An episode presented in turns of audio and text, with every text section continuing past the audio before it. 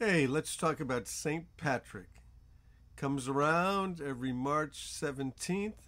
What's the deal with Patrick? What's the deal with St. Patrick's Day? Is he religious? Is he a saint? Who is he? Uh, what's the deal with the shamrock? Um, did he get rid of all of the snakes in Ireland? And then what about St. Patrick's Day, March 17th? What about wearing green? What about green beer and corned beef? Where's all of that come from? Well, the green, let's do that first. The green comes because Ireland is known as the Emerald Isle. Why? Because it's so green and so lush and so amazing. The green of Ireland. And so people wear the green. And St. Patrick's Day is in the spring. So you take the green and you take the spring of St. Patrick's Day and people wear the green to celebrate Ireland, celebrate St. Patrick. Because St. Patrick's is, if in fact in Ireland, a religious holiday, uh, but globally it becomes a celebration of the Irish people themselves and of the land. So, what about uh, the green beer and the corned beef and cabbage? Well, the thing about corned beef is it's not really a thing that came from Ireland itself, but it did come from the Irish people. It's more of a New York thing, maybe Chicago, Boston, but mostly New York. When the Irish moved to New York, uh, fleeing poverty, a lot of them, uh, they were still relatively poor. And back home, when they would celebrate the feast of St. Patrick as a religious holiday, they would celebrate it with bacon or maybe lamb. But when they moved to New York and were poorer, hadn't come out of that poverty yet, they would go to the Jewish butchers and they would buy this beef brisket, and it was a tough meat. And so, what they would do is they would salt it and they would cook it for a long time. What about the cabbage? Well, the cabbage was a relatively inexpensive vegetable, so they would cook the cabbage with it. And maybe potatoes as well. So that's where you get the corned beef and cabbage. It's not really coming from the motherland, it's uh, coming from Irish people, but really coming out of the cities when they migrated to the United States. What about the green beer? Who knows? That's got to be. Uh, a commercial venture that was born probably in the United States.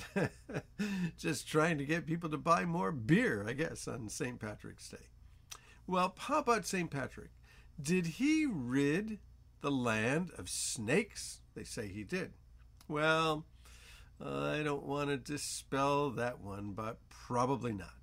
Uh, geology in fossils of the land tell us that after the glaciers, there were probably no snakes in Ireland.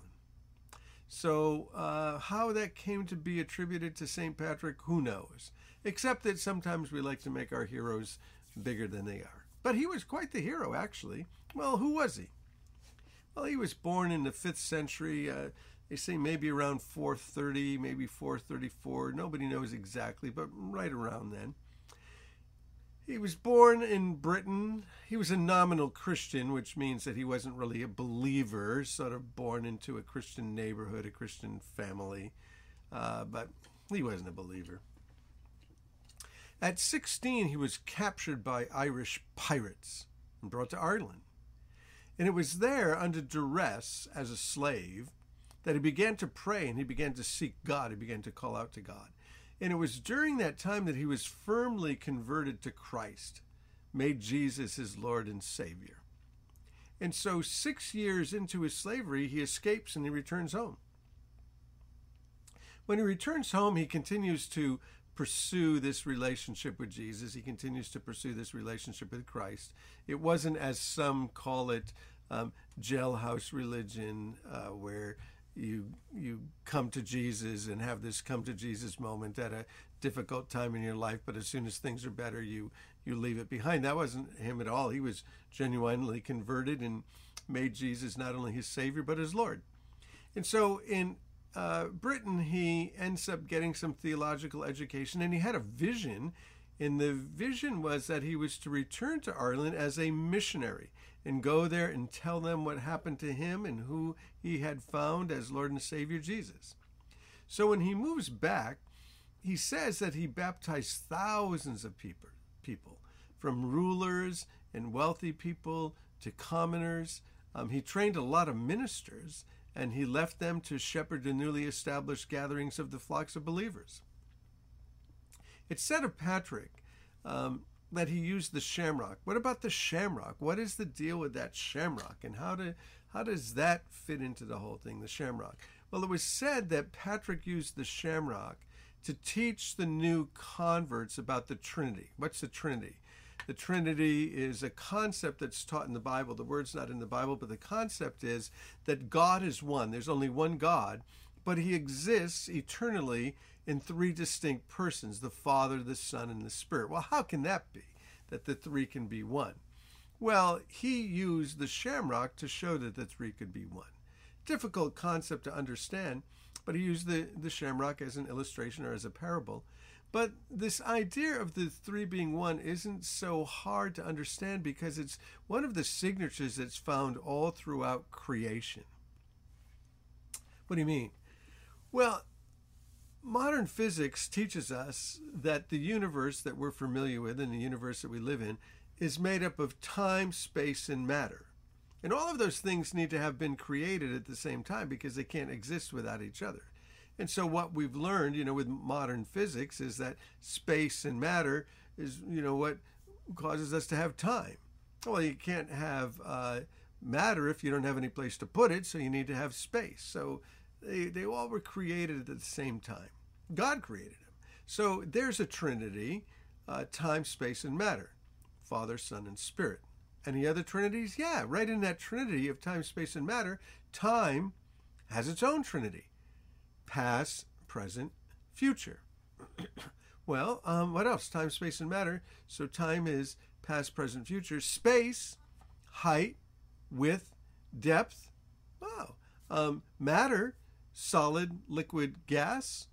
And everything that is made is made out of something that we can't see called atoms, the, the building block of the universe protons, neutrons, electrons. Trinity.